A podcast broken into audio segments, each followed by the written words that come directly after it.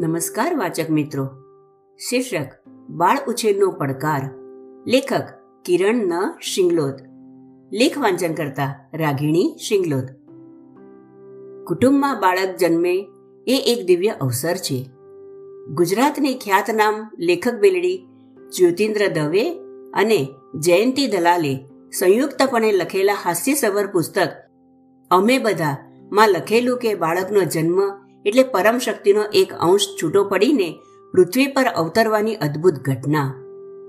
બાળકનો જન્મ થાય એટલે કુટુંબમાં ખુશીનો માહોલ ફેલાઈ જાય. સ્વજનોમાં મીઠાઈ વહેંચાય. માતાના ગર્ભમાં કુદરતે પૂરી માવજત કરીને નવ નવ માસ સુધી પોષેલું બાળક જન્મે એટલે કુદરત એને પૂરા વિશ્વાસ સાથે માતા પિતાના હાથમાં સોંપી દે છે. પછી એના ઉછેરની જવાબદારી મા બાપની બને છે. બાળકનો ઉછેર એ એમના જીવનની કદી ન પૂરી થનારી અને વણથંભી યાત્રા છે. આ જવાબદારી પડકારોથી ભરેલી છે. મા બાપ બનવું એ લાગે તેટલું સહેલું નથી.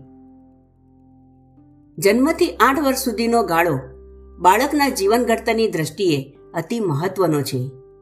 આ વર્ષો દરમિયાન બાળક તેના મા બાપ વડીલો અને કુટુંબમાંથી જાત જાતના અનુભવોમાંથી પસાર થાય છે.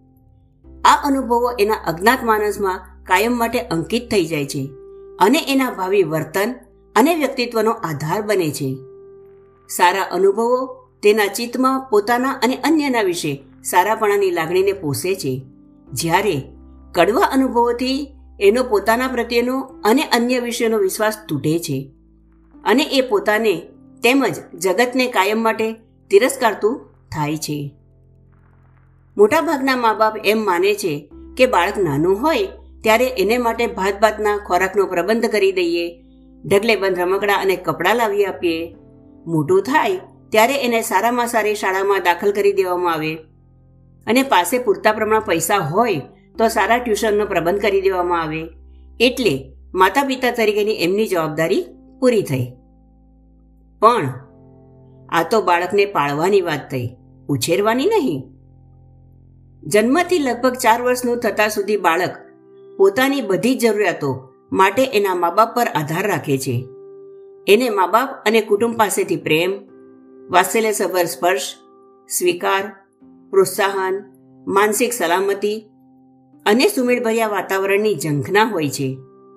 દરેક બાળક એમ ઈચ્છે છે કે એના સ્વતંત્ર અસ્તિત્વનો સ્વીકાર કરવામાં આવે. એના વ્યક્તિત્વની કદર થાય. એના વર્તન અને નાની નાની સિદ્ધિઓને માન્યતા મળે. આપણા જીવનમાં એનું મહત્વનું સ્થાન છે, એ એવું અનુભવે, એ એની ઉપસ્થિતિની નોંધ લેવામાં આવે. મા બાપ અને કુટુંબે એના પોષણ, રસીકરણ તેમજ સ્વચ્છતા દ્વારા રોગો સામે રક્ષણ તેમજ યોગ્ય દેખરેખ દ્વારા અકસ્માત ઈજાઓ સામે એની સલામતી અને સુરક્ષાનો પણ પ્રબંધ કરવો રહે. બાળક એ જીવનરૂપી બાગમાં ખીલેલું એક અદ્ભુત ફૂલ છે. એની માવજતમાં મા બાપે માળી કાર્ય કરવાનું છે. નહીં કે કઠિયારાનો? આવકારને બદલે બાળકને અવહેલના અને જાકારો મળે, શંકા અને ટીકા મળે, હતાશા અને ડર મળે.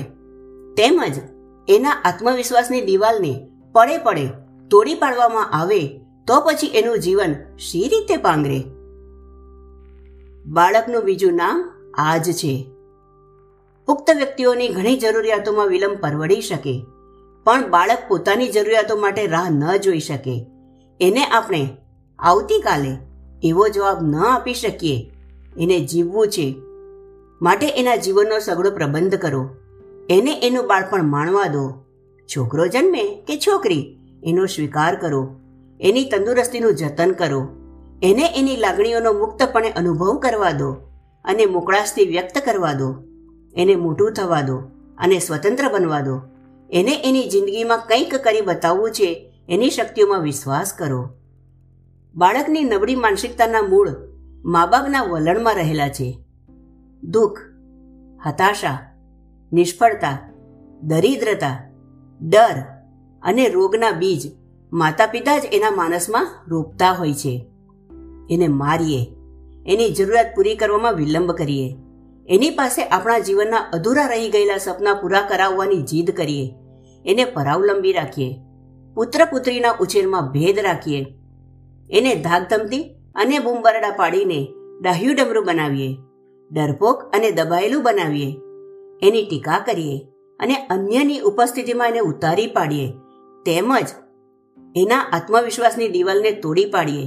તો એના વ્યક્તિત્વ રૂપી ઇમારતના ઘડતર અને ચણતરમાં ખામી રહી જાય. પછી આની સજા એણે આની આખી જિંદગી વેઠવી પડે. ભૂલો આપણી અને દંડ એણે ભોગવવો પડે. એ ક્યાંનો ન્યાય? આપણે એની નાની નાની શારીરિક તકલીફો અને પીડાઓની વધારે પડતી ચિંતા કરીએ. તેમજ એની બધી જ માંગણીઓ પૂરી કરીને એને ફટવી મૂકીએ. તે પણ ન ચાલે. મા બાપ તરીકે આપણું એ પરમ કર્તવ્ય છે કે આપણે એના હૃદયને ડંખ વગરનું રાખીએ. એની નિર્દોષતાને જાળવી રાખીએ. એને વેળાસરની શાબાશી, પ્રશંસા અને પ્રોત્સાહન આપીએ. પુસ્તકો સાથે એની પ્રીતિ જોડી આપીએ અને ટીવી, વીડિયો ગેમ્સ, કોમ્પ્યુટર અને ઇન્ટરનેટના સમય પર અંકુશ રાખતા શીખવીએ. દરેક મા બાપે એમના હૃદયમાં મઢી રાખવા જેવું છે કે, એકથી ત્રણ વર્ષના બાળકનો ઉછેર એને ભગવાન માનીને કરો. ત્રણથી છ વર્ષના બાળકને રાજા ગણો. સાતથી સોળ વર્ષ સુધી એને ગુલામ માનીને એની પાસે એના ભાવિ જીવનના કપરા સમય માટે સખત પરિશ્રમ કરવાની આદત પાડો અને સોળ વર્ષ પછી એને મિત્ર માનીને ચાલો. અસ્તુ.